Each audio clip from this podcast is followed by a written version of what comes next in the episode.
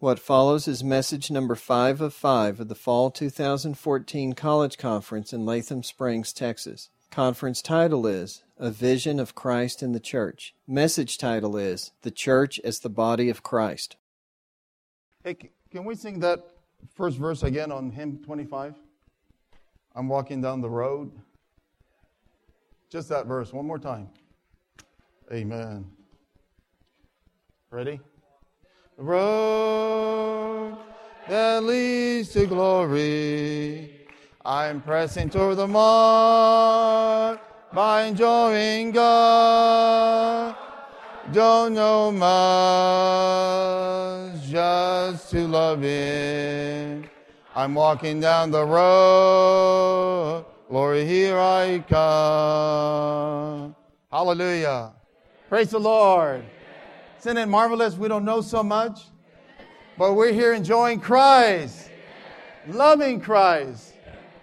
You know, uh, just to mention, uh, you all can hear me? Is it, okay. Is it too loud or? Um, it is marvelous how in the past uh, days we have seen God's provision for us to take the land, right? We saw the Word. Hallelujah for the Word. We saw the blood. We don't want to know, just know about the blood. We want to apply it. Hallelujah. And then we saw the Spirit. Marvelous. The Spirit of reality. Right? Who is in you? Christ. Colossians 1:27. Christ in you the glory, the hope of glory. What is the other verse? Galatians 2:20. I'm crucified with Christ. Hallelujah. It's no longer I, us. It is Christ who lives in me. And then 2 Corinthians 13 5, test yourself. Whether you're in a faith or, or what's the main phrase, or do you not realize about yourself that Jesus Christ is in you? And then uh, what's the other one? Romans 8 10. Christ in you. Though our body's dead because of sin, praise the Lord, Christ is inside of us. There's reality in our spirit. You know, all these things, I, I've heard these things for, I don't know, I'm getting old now, 43 years old. I've heard it for more than 20 years or so. But you know what? It never gets troublesome. It never gets irksome. I don't get tired of hearing those things again. You know why we shouldn't ever get tired of those things? It'll keep us rejoicing in the Lord. You know, there's a verse, it's not here, Philippians 3 1. Paul said this. He says, Finally, my brothers, rejoice in the Lord. To write the same things to you. For me, it is not irksome or troublesome, but for you, it is save. Why are we saved? To hear all these things, it's very safe. It'll keep us in the enjoyment of Christ. I don't know, it's like playing baseball, right? You, you want to land on the, on the base that keeps you safe.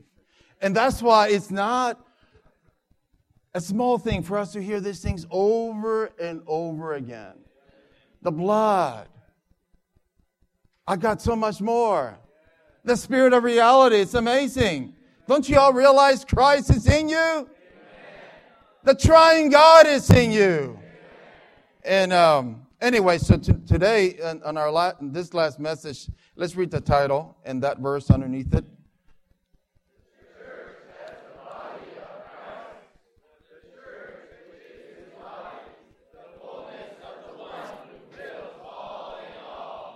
Let's read that verse again. The church, which is.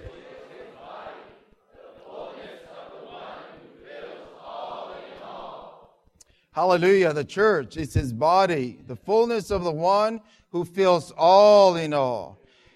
You know, just to consider, there are many aspects of the church. And one of those aspects is that the church is, in Greek, it means ecclesia, which is the call out ones uh, in those days in, in, in, uh, in the secular realm, they use that word, the officials will use that word, meaning the people need to come out of their dwellings and come meet at a common spot. And that's the church. So the church is not a physical building with stained glass and a bell. The church is ecclesia. We have been born again of God. We're regenerated. So it's not just people, it's believers who have been born of God. Okay, but now that here we're going to touch another aspect which is more profound. The church is not just ecclesia. The church is a body of Christ, the enlargement of Christ. And um, let's move on and read Roman number 1 uh, and, and Ephesians 1 9. We can alternate guys first and then the sisters on 3 10 and 11. Go. The church.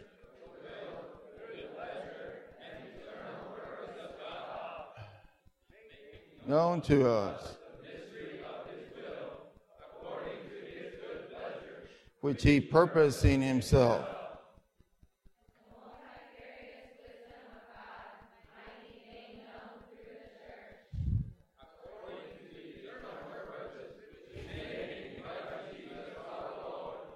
You know, here we need to underline in verse 10 where it says the church, and then underline through 11, according to the eternal purpose. The church is according to the eternal purpose. So the church is according to God's will in verse 9. And, th- and God's will, which is the church, is according to his good pleasure. This verse in context that even before the foundation of the, of the world, he wants sonship. He wants a church. God, who is the most living person, wants a church. This is his eternal purpose. What does God want? The church. It's according to his eternal purpose. Hallelujah. What does God want? Let's can y'all say it? Stronger. What does God want? What does God want? Are we clear? The church wants, the, God wants a church. You know, when we ask the, uh, you know, people that we meet in the gospel, what is God's will? They always say, will is me, me, me. I need to get, do this for God or do this career. But praise the Lord, God's will is here in the Bible. It is the church. Hallelujah. Um, let's read Matthew Altogether, 16, 16 through 18. And Simon Peter.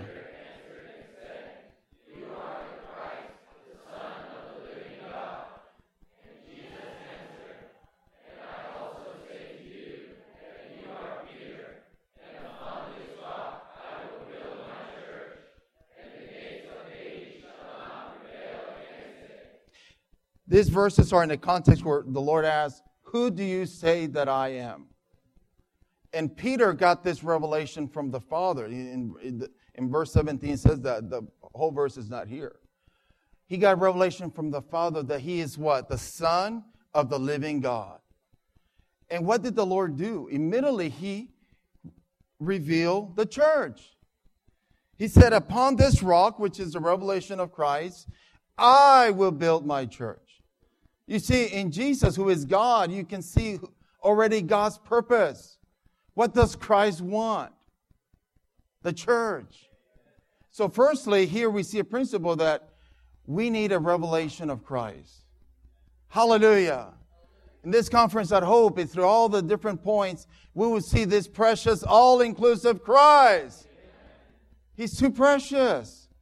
And once we see Christ, He will reveal to us the church. Our hope is some would, we will see more about the church. We need Christ to reveal more about the church.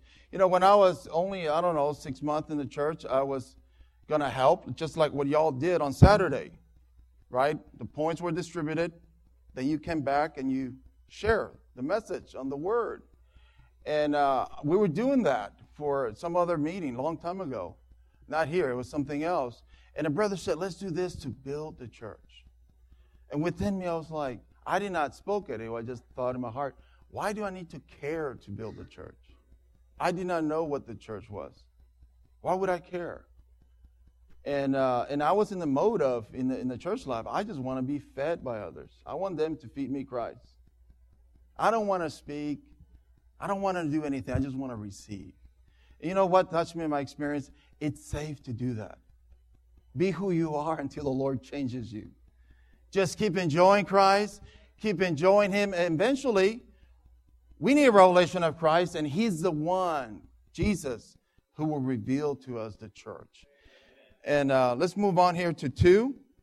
And um, and maybe for the sake of time, we read Roman number two, and then we alternate uh, Colossians 2 2 and um, Ephesians 3 4 through 6 through 9. Amen. Of Christ.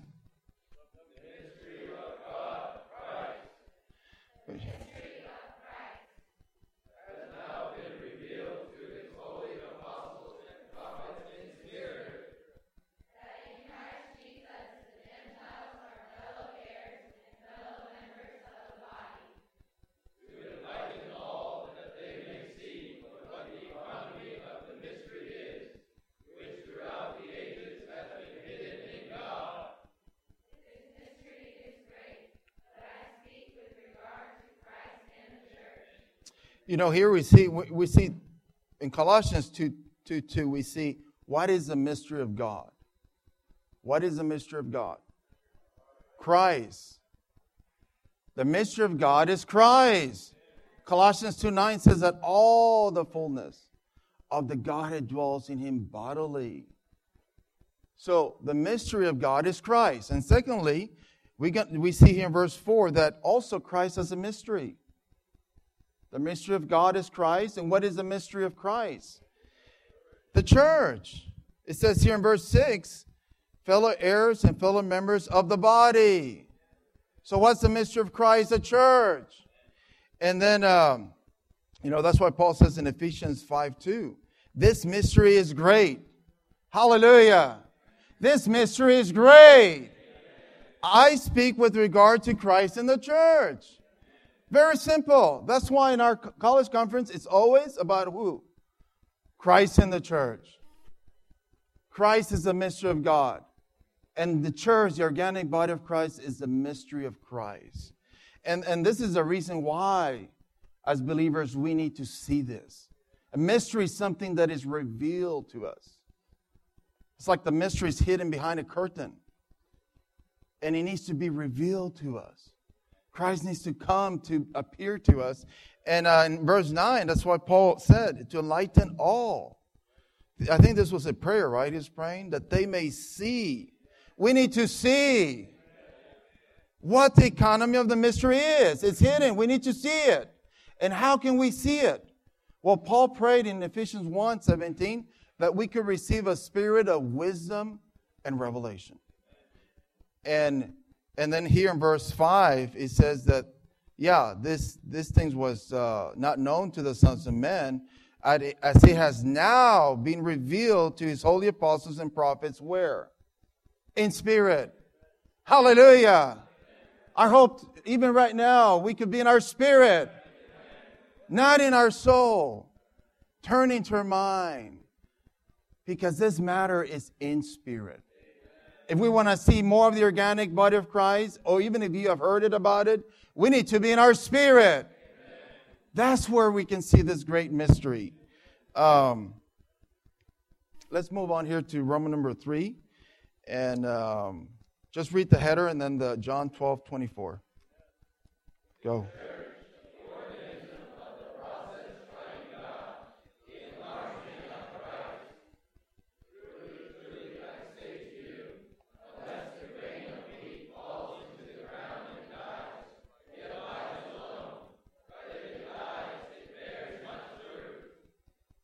You know, in the context of John, okay, so the church is the organism of the process drawing God, the enlargement of Christ. And here in John 12, 24, in the context is verse 23, which I like to read it. It says, And Jesus answered them, saying, The hour has come for the Son of Man to be glorified. Okay, so when, the, when was he glorified? He went through death and resurrection. That's when he was glorified. And in 1 Peter 1 3, you know, the verse is not here. It says that through his resurrection, we were regenerated. Hallelujah. Through his resurrection, the church was produced. So now here in 24, he continues by saying he's the grain who went through this marvelous process of, of dying, and he did not remain in, in death. Praise the Lord. On the third day, he arose. And what happened when he arose? He bare much fruit. He bore, he produced the church. And um, let's read 1 Corinthians 12 12. For even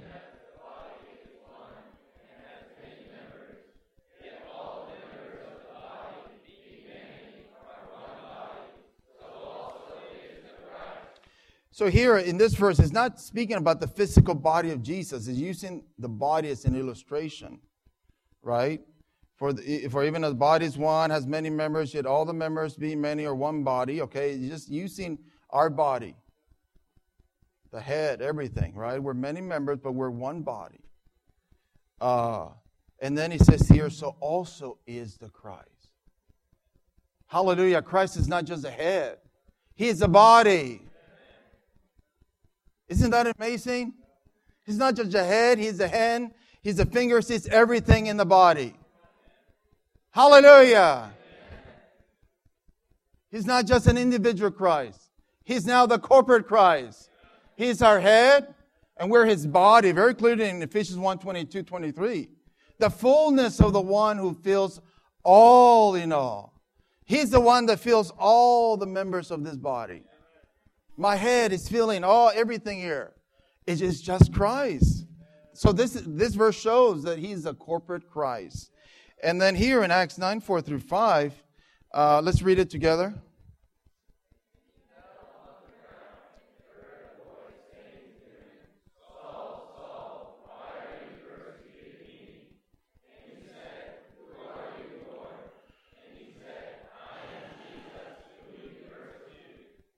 So here we see an example of Paul that when he got, this is not just recording his conversion when he got regenerated, but he also saw this marvelous vision of the organic body of Christ. See, with us, we saw Christ in the church, but with Paul, both things were revealed at the same time. Right? When he said, Who are you, Lord? I mean, uh, for those that don't know, I mean, his name was Saul before and he was going to Damascus to bind all those who call him that ugly name. He was going there. And then the Lord had mercy on him and he appeared to him. Then he, he called him, Who are you, Lord? And that's why, that's how he got saved. That's why he's the one who teaches in Romans. No one can call. Whoever calls shall be saved. Okay? But then also Christ revealed here the, his organic body that now he's the enlarged Christ. Hallelujah. Now Christ is enlarged. You know, he says, Why you, he told Paul, Why are you persecuting me? You know, Tom, can you mind come up here? In the past, I've seen others would hit him, but I want him to hit my arm. Hit it a little bit harder. A little bit harder. One more. Is he just persecuting the arm? Thank you, brother. No more, it hurts a little bit. Is he, he's just beating my arm, right? He's not persecuting me. Is he doing that? He's persecuting me. And so when, when Paul, Saul Tarsus thought, oh, I'm just, I'm just, uh, beating uh, with this believers because of his religious zealousness for his religion. He thought he was dealing with this individual people. But the Lord told him, Why are you persecuting me? It's like Paul thought, Oh, I'm just, I'm just killing these believers, right? Or uh, dealing with that problem of that cult, or what, I don't know what he thought they were. But when Christ said, Why are you persecuting me? I'm sure Paul was thinking, man, I was persecuting the believers like this. And who was he hurting? Christ. You see, this is hurting me.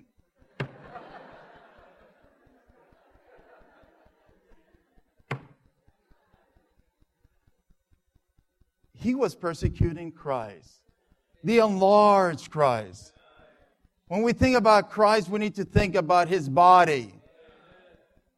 He's not just a head, he's a body. It's not a small thing for us to have the fellowship in the organic body of Christ. It's a serious matter. Hallelujah. It is in this body where Christ can be seen. Anyway, um, let's move on here on A. Um, so anyway, with Paul, this is why Paul is, is, I think, the only writer in the New Testament who speaks about the church as the organic body of Christ. He saw this vision and he ministered accordingly. Let's read A and uh, Colossians 3 4 all together.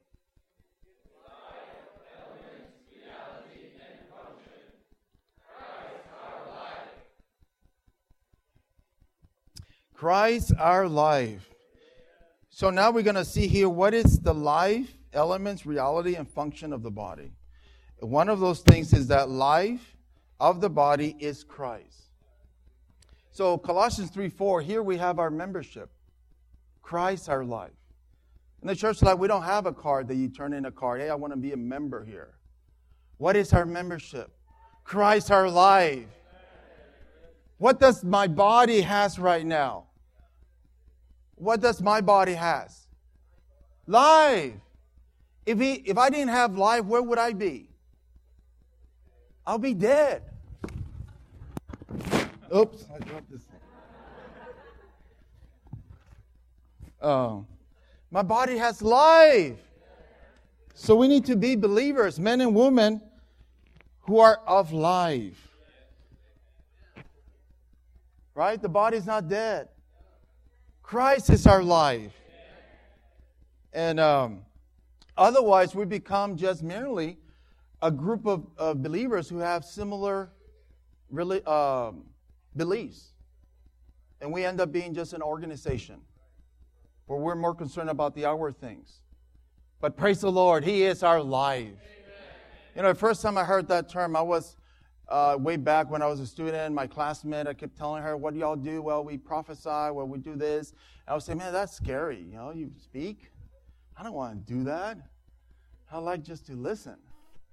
And uh, eventually she told me, Victor, Christ is my life. And I'm happy. And I'm satisfied. It's like she didn't have to tell me, Victor, shut up. Once she said, Christ is my life, I just got shut up. That, that was like quite radical. And it, it and anyway, it, it, it you know, the, the, end result, I just began to pursue Christ and, and got curious. Who is this Christ? If he's really my life, that means he can meet my every need. And um, okay, let's move on to the next point here uh, about elements. Let's read Colossians 3:10 through 11.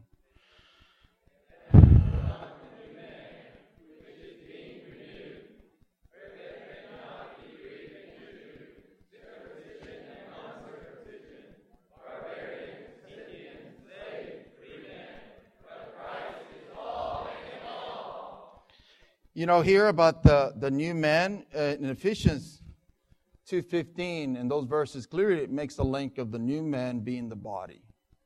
Okay? So that's another aspect of the church. The church is not just ecclesia, the, the body of Christ, but also the new man. And and and here where we the, regarding the elements is that there are two elements in the church in the new man in the organic body, there's two elements there's humanity and divinity. But it's not just humanity, humanity apart from God. Our humanity needs to be renewed, transformed. And here it says in 10, and I put on the new man which is being renewed. You can circle that word renewed. It's not just, uh, it's renew humanity. So nothing of our old humanity is part of the church. So we want to build the church, we want to be for God's organic body. This gives us a reason why we need to be renewed. And, and how do we get renewed? In verse 23, let's read it together.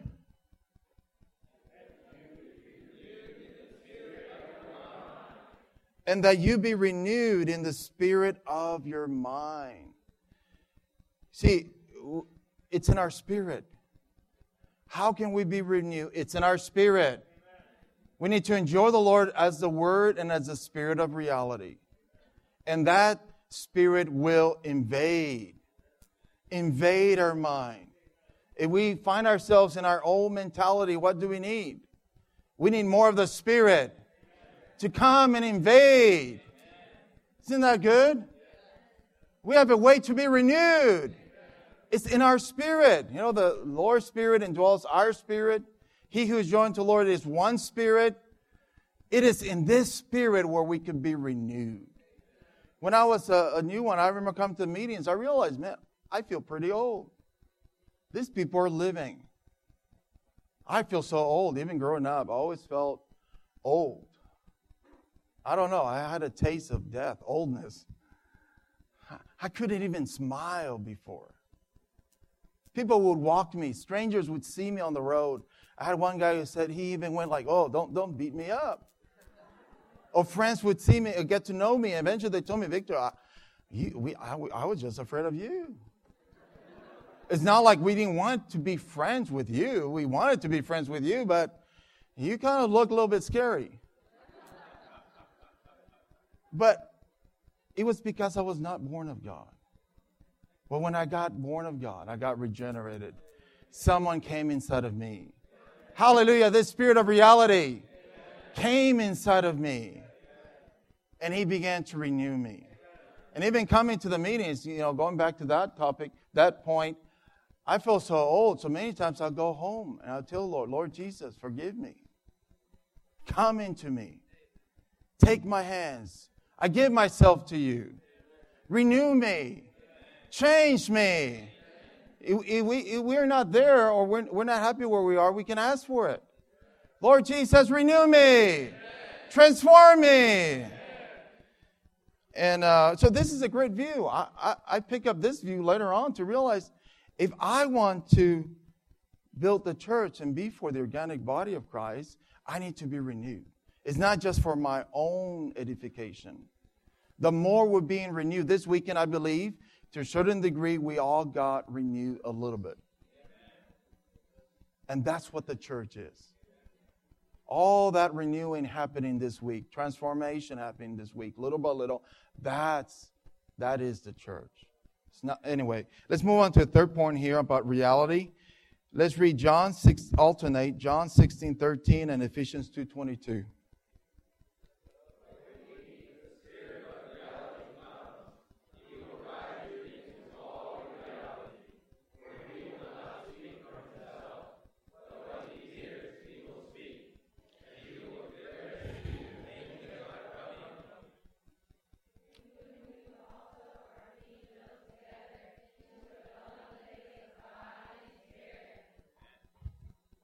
You know, on this point here, uh, so what is the reality of the of the of the body is the spirit, right? Spirit of reality. And Ephesians 2:22 says, "Where is God's dwelling place? In spirit." So the church is not a physical building. So where's the church? In our spirit. That's where there is reality. And so you know, a principle here is that how real is the church to you depends on how much you are in spirit. Isn't that true? You know, even for Christ, for us to say, oh, Christ is not that real, well, it's in spirit. Christ is real. The church is real. Sometimes, or I'm in a, or many times, I'm in the church meeting or some kind of gathering, and I feel like, man, this, I don't know, I don't, I don't, I don't feel that happy being here. The church is not real. And that's when I, I always re- remember at this point, and I, I, it causes me to turn. I don't go like, oh man, I, I messed up again. I'm going to leave this church meeting, go home and read my Bible. No, I stay in my own chair and I just start to meditate. And I start praying, Lord, forgive me. I turn away from my day. Forgive me for being occupied, or you know, it's normally something in my soul but I'm setting my mind in my spirit. And then when I open my eyes, it's like, oh, well, that, yes, the Lord is, the church is real. And so it's not for us just to leave the meeting, but even in the midst of everybody. Even many times when we're singing, I don't feel I'm touching reality. The problem is not the people around you, it's not the church, it's you. It's where you are. If you are in your spirit, you will get reality. If you're in your spirit, it's not about how well that brother speaks, etc. It's all about in spirit. If you're in spirit, the church will be pleasant. The church will be awesome. The church will be real. If we're not, then there's problems there, but it's not people around you. It's where we are at. We want to be in our spirit.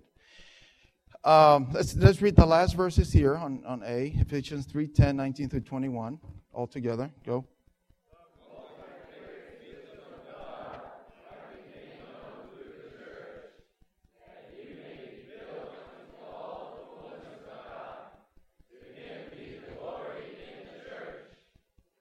You know, there's so much here, but regarding multifarious wisdom, you can circle that word. That's the function of the church. It's to exhibit this multifarious wisdom, right? It says uh, might be made known through the church. Okay? But in order for there to be a, a, a mysterious, multifarious wisdom, there needs to be a why. It's because there's a problem. And there was a problem in the universe, in the, in the, in, with humanity in Genesis. What was our problem? Men failed in Genesis. And we were dead. Right? That's a, that was a big problem. But in Ephesians 2 5, even though we were dead, who made us alive? Christ made us alive. Isn't that exciting? We were dead, but now we're alive. And that is being exhibited in the church. That's the function of the church to exhibit this multifarious wisdom of God. You got Saul Tarsus, who was devastating the church, and then suddenly he got converted. He is preaching that this is the Christ. That's how the multifarious wisdom of God is being seen through the church. And one thing that touched me in this point is that this is not just once and for all. You know, yeah, there's that major problem. We're dead and we're alive. But individually, as believers, we go through many things. We go through financial hardships. Or as a student, you may get an F. Maybe some of you got an F last week. Or there's health problems, all kinds of things. But what are we going to do? Are we going to, are we going to quit? No. That is so that God's multifarious wisdom can be exhibited. As we're going through those sufferings, we're still enjoying Christ. We're still partaking of Christ. And the problem may still be there, but we're still enjoying Christ. And there are many believers in the church who are like that. And surely that is being seen in the church. And that's a function of the church here. Uh, and, and, that, and that's why here in 21 says, To him be the glory in the church. It's not like we can overcome all those problems in ourselves, it is in our spirit. Hallelujah. That's where we have this grace to overcome, and, and the, the Lord's wisdom can be exhibited in the church. Um, let's move on to the next point, B. Uh, read uh, that in 1 Corinthians 3 9 and Colossians 2 19 altogether.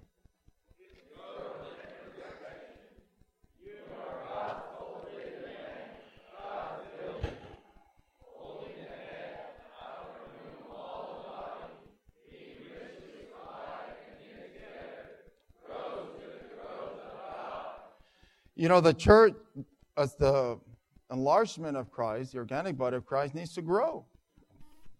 Um, and here in, in 1 Corinthians 3, in the context of 9, it says, in verse 6, it says, I planted, Apollos watered, but God caused the growth. So God is causing the growth, and then it says here, you are God's cultivated land. So this shows that the church as a body is God's farm to grow Christ, right? And then it, Paul says, God's building. So, uh, anyway, so this is God's building, okay? We need to grow, but how do we grow? In Colossians 2:19 says holding the head out from whom all the body all the body needs to grow. What's the secret? It's holding the head is then all the bodies being richly supplied, knit together, grows with the growth of God. So, how can we grow? We need to hold the head. in many ways, right? You know, when I was a, a new believer, I heard this from someone that doesn't meet with us, or she said, Oh, we're, we're always growing by default.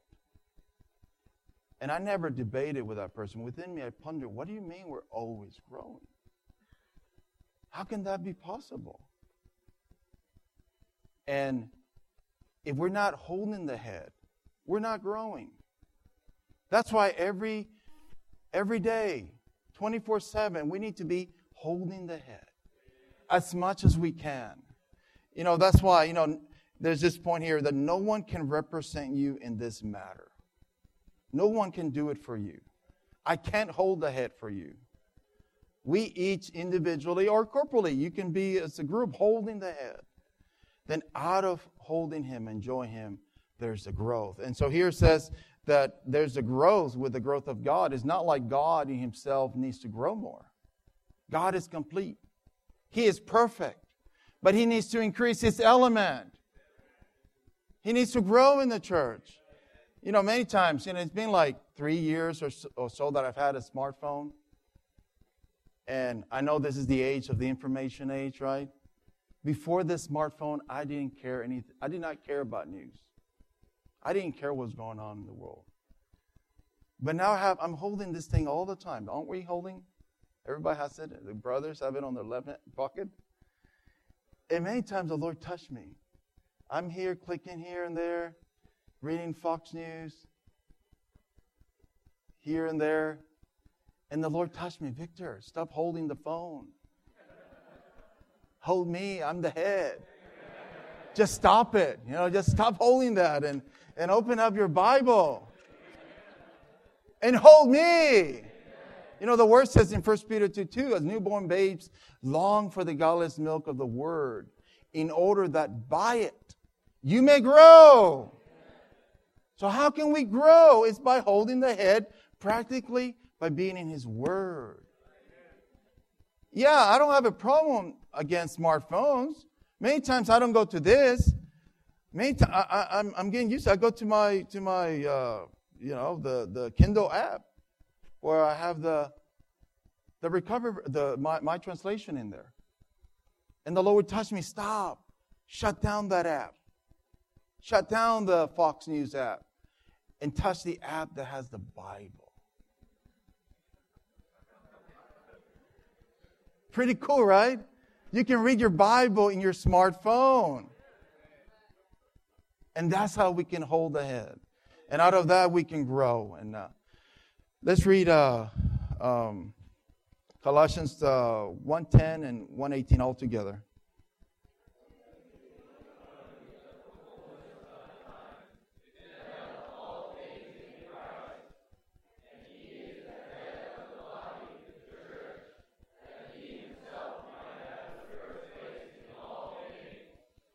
I think for a second of time we can move on with the next. Uh, those verses, just, yeah, let's read Ephesians 3 8, 16 through 17, 19. Go.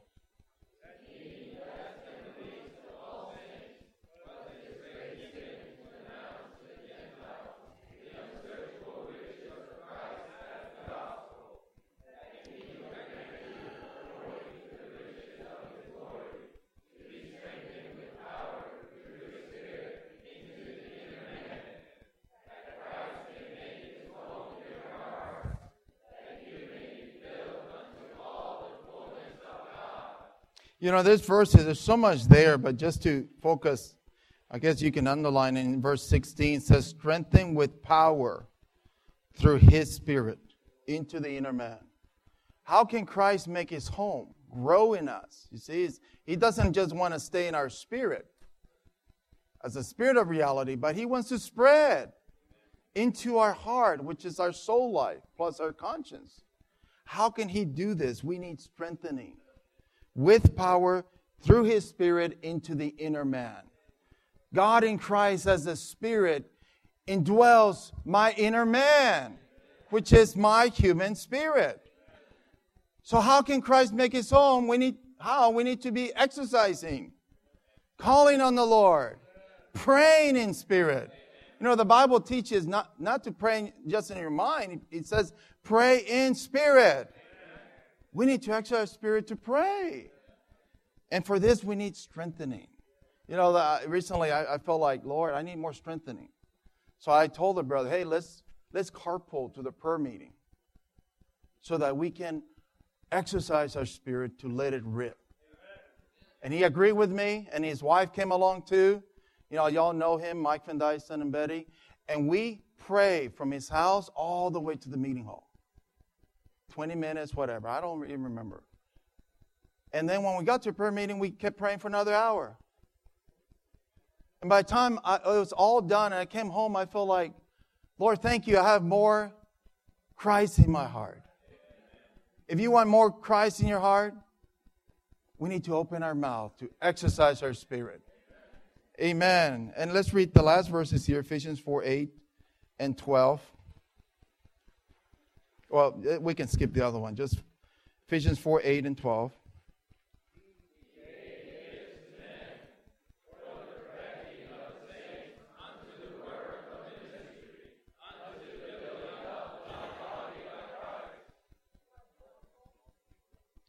Um, here in, uh, in 8, he says he gave gifts to men. Okay, the verse is not here, but verse 11, it says that he gave some as apostles, as teachers, etc. So the gifts here are not gifts of power, or the gifts here are the matured believers. That he gave to do what? Verse 12 is to perfect. For the perfecting of the believers or saints. So that's why he, so he gave us gifts in the, in the church life. They are the mature ones. They're those that are a little bit older than you, who have had more experiences of Christ. They're there for, for us to be perfected. Isn't it marvelous? The Lord gave us mature ones to be perfected. And, and, and here in Acts 18 26, you have the example of, uh, you know, it's in the context of Apollos. Apollos? Apollos? Uh, and, and he was teaching, but he wasn't that accurate. He was kind of off. And here it says that Priscilla and Aquila heard him, and they took him to themselves. Probably they took him into their home. And it says here, and expounded, let's read it together, and expounded the way of God to him more accurately. Isn't that marvelous? They expounded to him the way of God more accurately.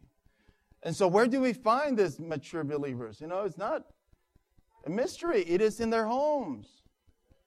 We have many homes in the church where the, there are the many, you know, couples, Priscilla and Aquila, that, you know, recently I had a change in my home meeting. I, I used to have one in my home, and eventually it didn't work, and I moved into uh, pick up students from campus, and we go to two different homes that are like 20 minutes away from where I live. I didn't care about the distance. But in those homes, I bring the students, and the students ask questions.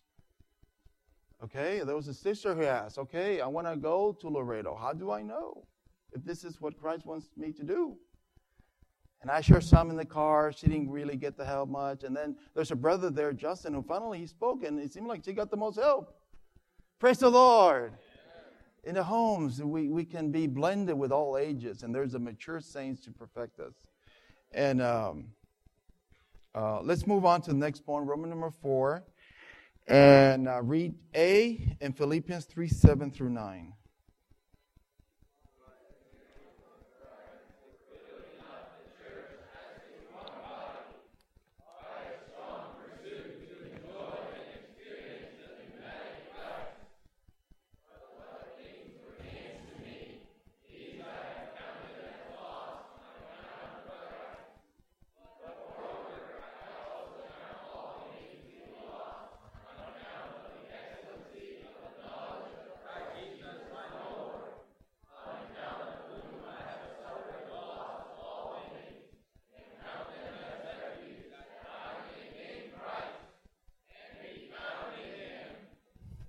You know, on the one hand, you know, we're the enlargement of Christ. The church is the organic body of Christ. We need life, right? We need renewing. We need growth. We need perfecting. And in this verse that we already read in Ephesians 4:12, what is that for? It's unto the building up of the body of Christ. And that's why in Roman number 4, it says the experience of Christ for the building up the church as his one body.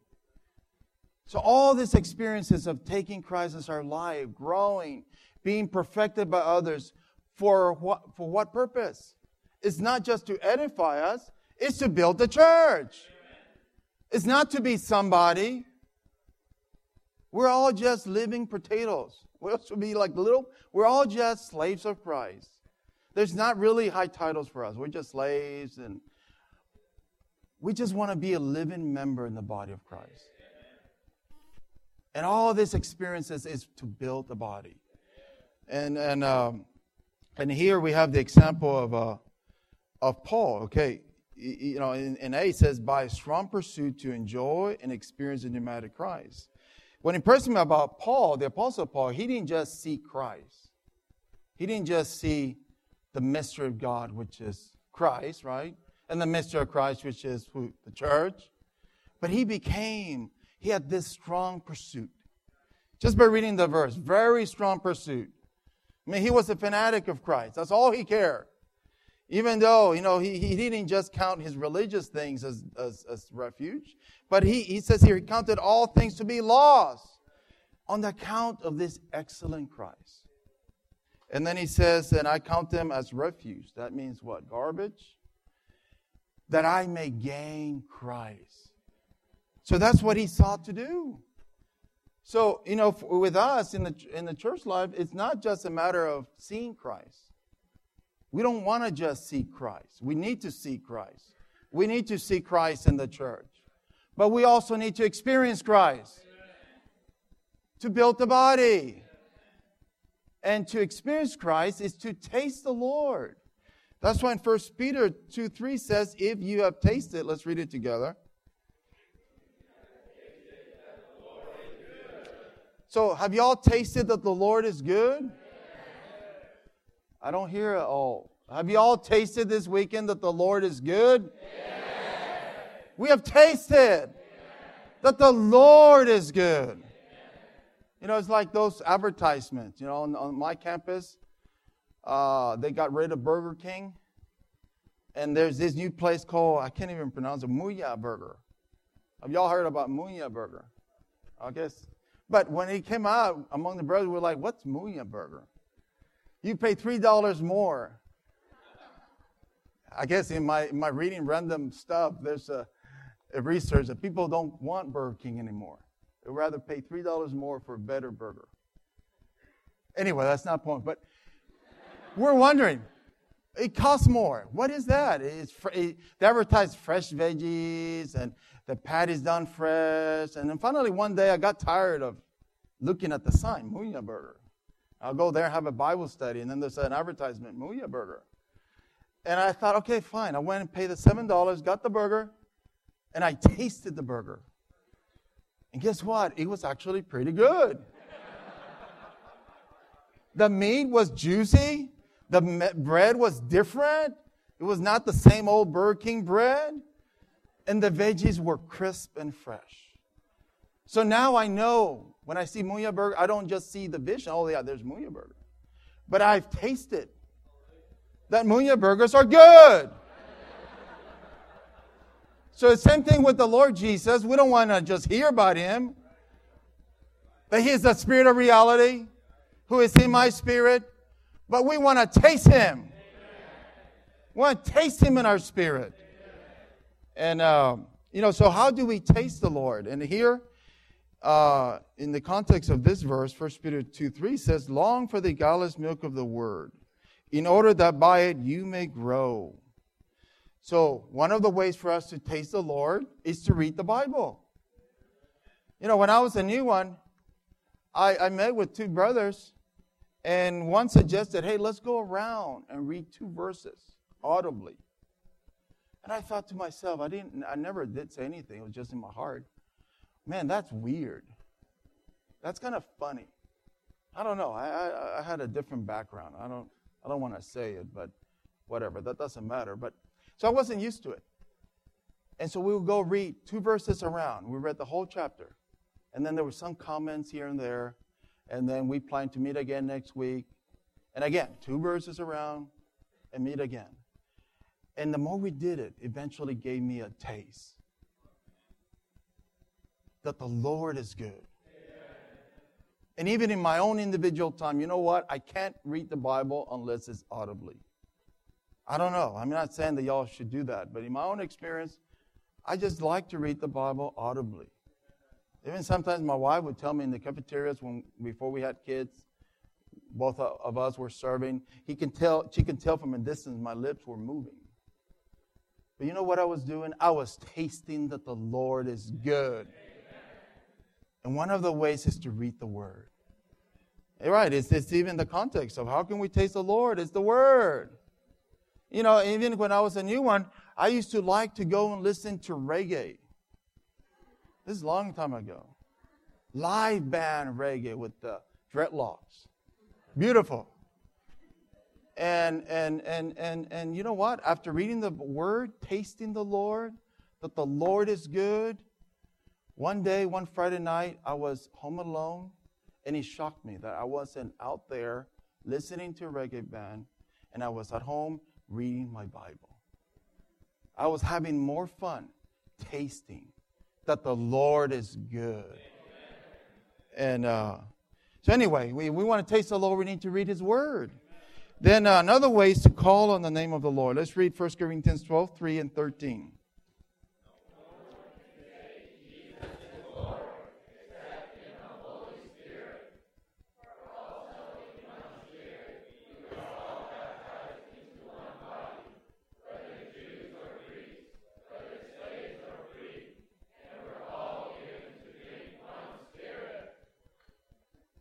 So here, uh, one of the ways for us to taste the Lord is to call His name. So the way we can drink of the one Spirit is to say, Jesus is Lord. Let's all say, Oh Lord Jesus, I love you. I love you. Now also say, Jesus is Lord. Jesus is Lord. Again, Jesus is Lord. Jesus is Lord. Where are you? Are you in your soul? Let's say it again. Jesus is Lord. Jesus is Lord. Jesus is Lord. Jesus is Lord. Where are we? In spirit. We're tasting the Lord. You know, the Lord always reminds me of this verse in Job 24 10. It's not here. It says, Does he take delight in the Almighty? Will he call upon God at all times? You know, the Lord reminds me this when I'm not in my spirit, when I'm not experiencing Him. The Lord comes and bothers me in a good way. Victor, will you delight in myself? You need to call on the name of the Lord. I've had the experience, doesn't matter how much I'm out of it. You call, we'll be in our spirit. And we'll be tasting this Almighty God and taking delight in Him. Um, and then let's read the rest of the verses. Um, Go. Ephesians.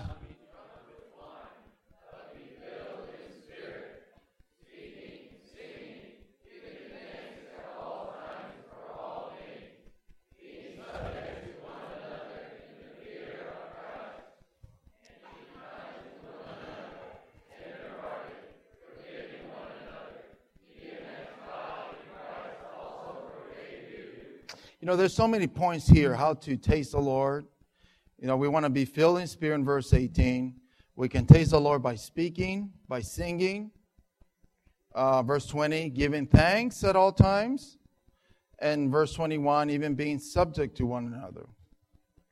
Uh, but the only one point that one of this I would like to speak of a little bit more is on singing. You know, it's, it's marvelous. I've never been to a meeting among us that we don't sing. And when I first started coming in, it really, you know, I was, it was not what I was used to. When I tried to sing to my, you know, growing up, my sisters would laugh at me. So I can't sing. You tried to teach me, I can't understand anything. My daughters take piano lessons and they take the violin and they try to explain it to me. I tell them I can't understand. Sorry. But why do we sing? It's because that's one of the ways to be filled in spirit. The word said, that's one of the ways to be filled. That's it. We sing. We need to read the Bible. We need to call. We need to pray. We also need to sing. And as a, as a student, not just corporally, but you should even do it privately. When you're driving your car, you can sing. When you're home alone, you can sing. You know, when I was a student, I used to love to sing 1159 uh, number in the Black Hymn Book. Like a broken record, I was singing for an hour and a half. Over and over. Why? Because I was loving, I was loving it. You know, my daughter says, I'm, I'm loving you. I'm, I want to love on you. I was loving it because I was being filled in spirit. I just couldn't believe. I don't want others to hear me because they realize how bad I sing. But I've been filled in spirit. And you know, this year, you know, my top song has been in the young people's meeting, 1,000. I, I memorized that with my daughters. They kept singing it, and I memorized it. It says, Draw me near, Lord. Draw me away. And, and it goes so forth. And you know, this year for me has been rough. And, and many times in my van, I'm driving and my daughter's turning back, and one of them starts singing that song. And I was in distress, whatever. And she started singing that song, Draw me, dear Lord. Draw, I can't illustrate singing, so now you know why. Draw me, dear Lord. Draw me away from everything else, Lord. And then he says that the whole world is pressing me down and and uh, you know and and, uh, and and and there's conflict there etc but lord then the song says i want to set my heart i want to stay with you whether things go my way or things fall apart, as long as I gain you. And we just sing that song over and over like a broken record. And I get filled in spirit. So praise the Lord. We can taste the Lord through our singing. And um, let's uh, read um, B.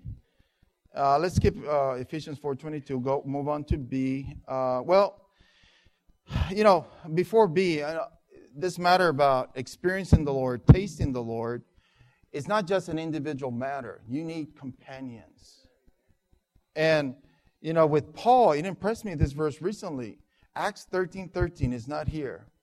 Acts 13 13. It says, Paul and his companions. You would think Paul is so strong himself. No. Yes, he is. But he also had companions. And then uh, 2 Timothy 4.22, but flee youthful lusts and pursue righteousness. You know, how can we pursue? You know, we want to have this strong pursuit, right? And this verse shows that it's not just individuals, corporately. Pursue righteousness, faith, love, peace with those. T H O S E, with those who call on the Lord.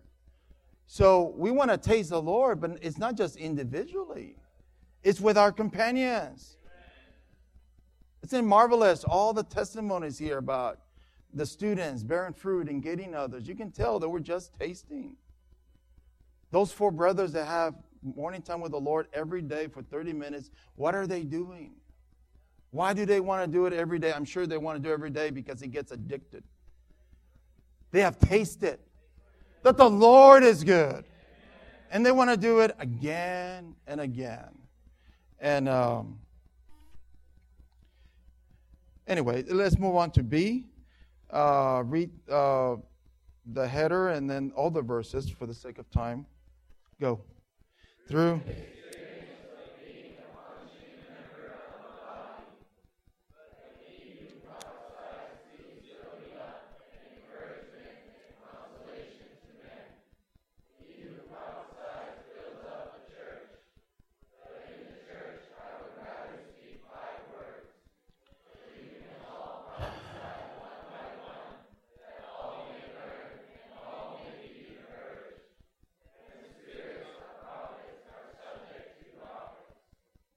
You know, in this section, uh, yeah, as, as we need to experience Christ by pursuing Him, and also we want to experience Him by being a functioning member of the body.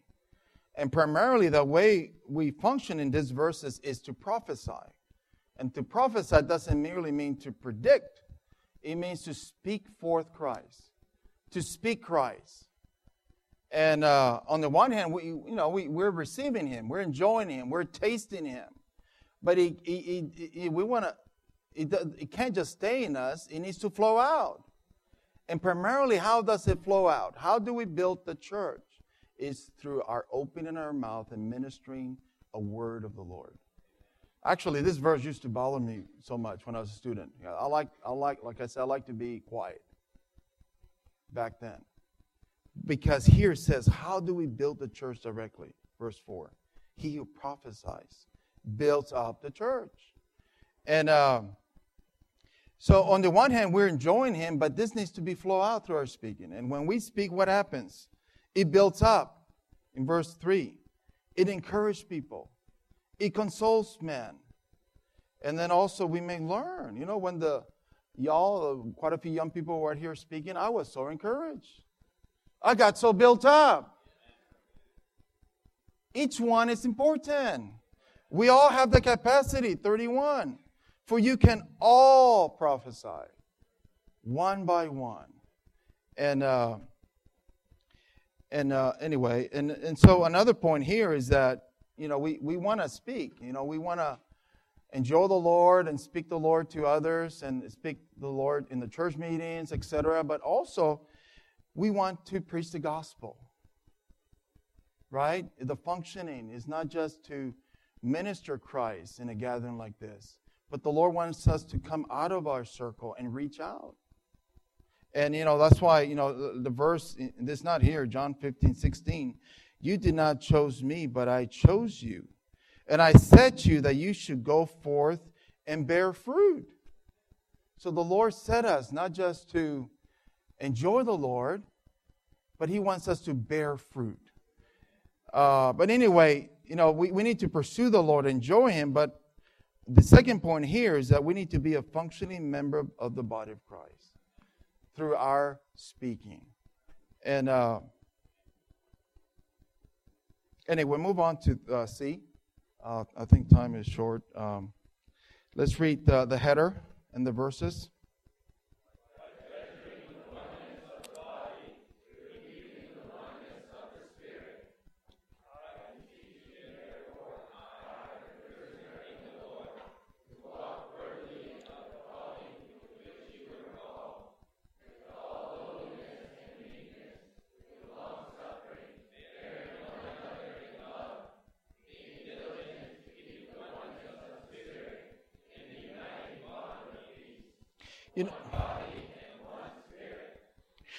On the one hand, to experience Christ for building, we need a strong pursuit. We need to be a functioning member of the body of Christ. Not just to prophesy, but to be related with a group, right? Uh, to gain people. But you know, the strategy of the enemy is to come and bring in the uh, divisiveness. And so that's why this point we need to treasure the oneness of the body. You know, my, all my body, all of our, of our members are all in one. And so we need to treasure the oneness of the body through the keeping of the oneness of the spirit. And, uh, you know, just to give you a diagram uh, of the what? The common faith, right? What are the things of the common faith? Uh, it's the Bible, right? It's the Word of God right? Then you have the triune God, the three in one, right? The Trinity. We believe in that. And then on, on, on Christ is God, who became a man. Then all the marvelous things that the Lord did, all his work, his death and resurrection. Uh, he was buried, uh, what? The cross, buried, resurrected, enthronement, and he came inside our spirit. And what else? The Lord is coming back. All those things are our common faith. But what is outside our common faith would be doctrines. So you spell doctrines? You have practices.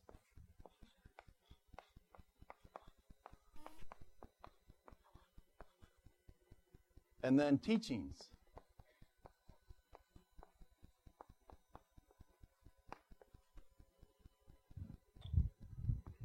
Um, And so, regarding being diligent to keep the oneness of the Spirit, this is what we have the common faith. This is what we believe. Praise the Lord. We believe in the Bible, triune God. Christ is God. He died and resurrected. We believe in our personal salvation, the body of Christ. But there's many things outside which are practices. Like calling on the Lord is a practice. Pray reading is a practice. Praying short prayers is a practice. You can pray meditating. There's so many different practices. What translations we have of our Bible. And so, if we insist on, on my particular practice, or I resist someone else's practice, I cause a problem. And so in the Bible, yes, we want to be related. We want to be tasting the Lord. And we want to do that in groups. But then there will be uh, uh, times that we will like we'll be feeling like inside myself, oh, why, why aren't they praying short prayers? And as soon as I think that, in my experience, I lose the enjoyment of Christ. All those things are outside of the common faith. You know, I had an example of a guy who wanted to pray with me holding hands. I was like, man, that's weird. I can understand girls holding hands. But holding hands? And the Lord reminded me this verse Victor, be diligent to keep the oneness of the Spirit. So within me, I kept holding hands. We pray, and as soon as we're done, I snap out. I'm done. And he too. He was doing it. I said, practice. And you know what? I enjoy the Lord. My experience of Christ did not die out. And so the enemy's strategy is as we're experiencing, tasting Him, speaking our enjoyment to others, being built up with others, the Lord, the enemy will come in. And it's, it's not, you know, it's not those that you don't know. See, most of y'all don't know me, so y'all think I'm an angel. But the ones that are with me may disagree with you. And that's where the enemy tries in to divide. And so we need to be careful not to insist, not to resist, but to keep enjoying Christ and keep the oneness. And in my experience, I can testify, I, I was fortunate to have patterns. When I was new, when I had students that were my companions, and I was really impressed by when I was young and I, I was St. Peter's, is that the young brothers were very careful to keep the oneness. The moment we start in the debating mode, we would just drop it. We just not speak about it.